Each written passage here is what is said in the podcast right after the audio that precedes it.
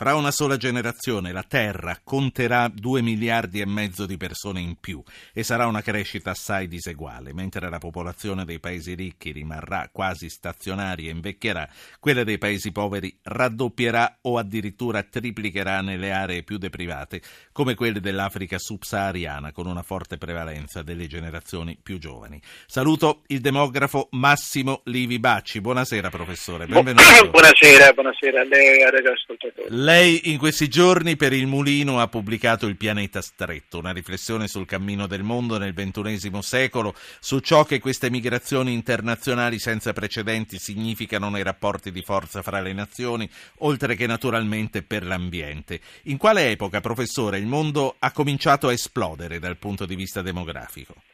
Ma io non, intanto non utilizzerei dei termini così aggressivi come esplodere. Professore, bomba, noi siamo giornalisti, ce lo concede. O, o, o, bomba demografica o che terrorizzano gli ascoltatori.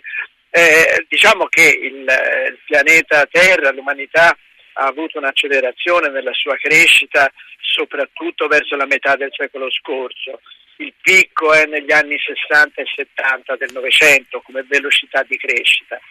Da allora c'è stata una certa flessione perché da un 2% di crescita all'anno questo tasso di aumento si è dimezzato, quindi c'è una tendenza al rallentamento.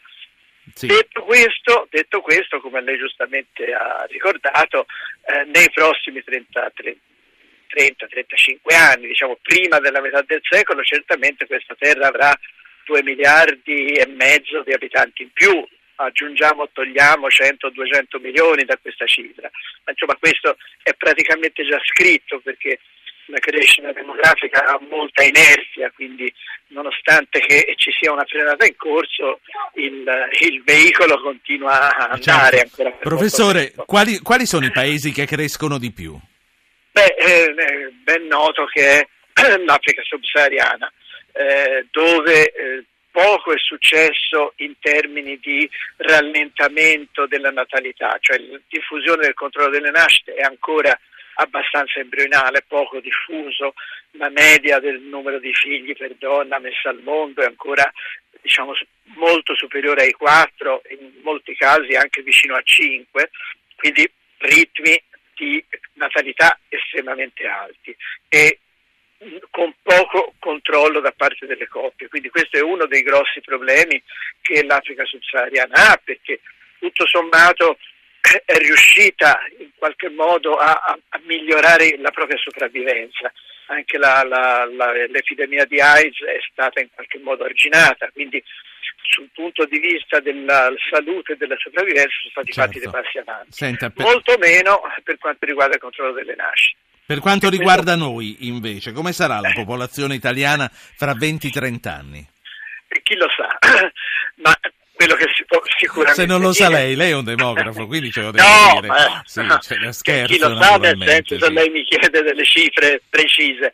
Quello che certamente eh, sta succedendo, come è che eh, l'Italia, come molti altri paesi europei, ma ci aggiungerei come, eh, come il Giappone per esempio, o anche la Cina, pur su un altro piano, è un paese che eh, se non avesse immigrazione perderebbe popolazione nei prossimi decenni.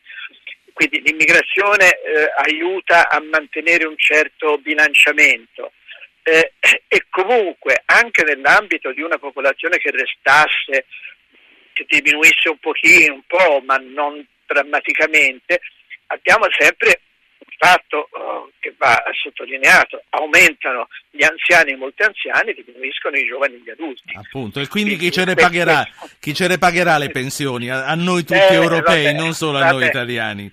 Eh, chi ce ne pagherà le pensioni? Eh, ce, ce, le dovremo pagare con aumenti di produttività se ci riusciremo, ma certamente il, quello che dicevo è che l'immigrazione va data per scontata, è un fatto strutturale. Eh, naturalmente la politica potrà decidere se eh, ne vorremmo tanti o, o, o, pochi, se ne vorremmo 100.000 all'anno o 200.000 all'anno, questa è una questione di scelte politiche. Ma ce la farà la politica a gestire comunque dei flussi che spesso... Ah, insomma la politica ce la può fare al netto delle catastrofi che stanno succedendo all'intorno di noi, ma queste sono fuori dalla nostra portata. Le catastrofi, la guerra in Siria non è qualcosa su cui noi possiamo intervenire, intervenire solo come, come mondo occidentale, ma non come paese.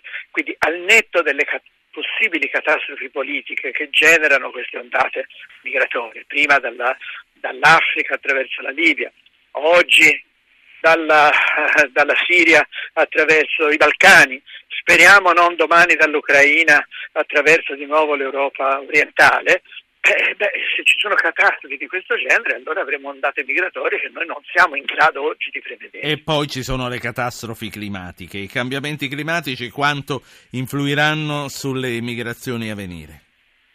Ma su questo io sono, sono meno pessimista perché eh, l'umanità si adatta ai cambiamenti climatici. Eh, non dimentichiamoci che abbiamo popolazioni che vivono e si adattano a vivere in aree polari e popolazioni che vivono al, nelle aree equatoriali. L'umanità ha una storia di milioni di anni attraverso la quale ha imparato a, a spostarsi a e ad adattarsi. Certo. Eh, allora, quindi... io prima di salutarla la faccio parlare con un ascoltatore che chiama da Pisa, è Alberto. Buonasera. Bene. Buonasera Alberto. Buonasera. Buonasera. Sì. volevo chiedere una cosa, una domanda abbastanza semplice. È possibile stabilire qual è la popolazione che la Terra può sopportare. La chiami semplice come domanda, va bene, vediamo. No, no, semplice no, come no, domanda, nel senso no, no sì, sì. Eh, la, la, perché, la, la domanda è precisa.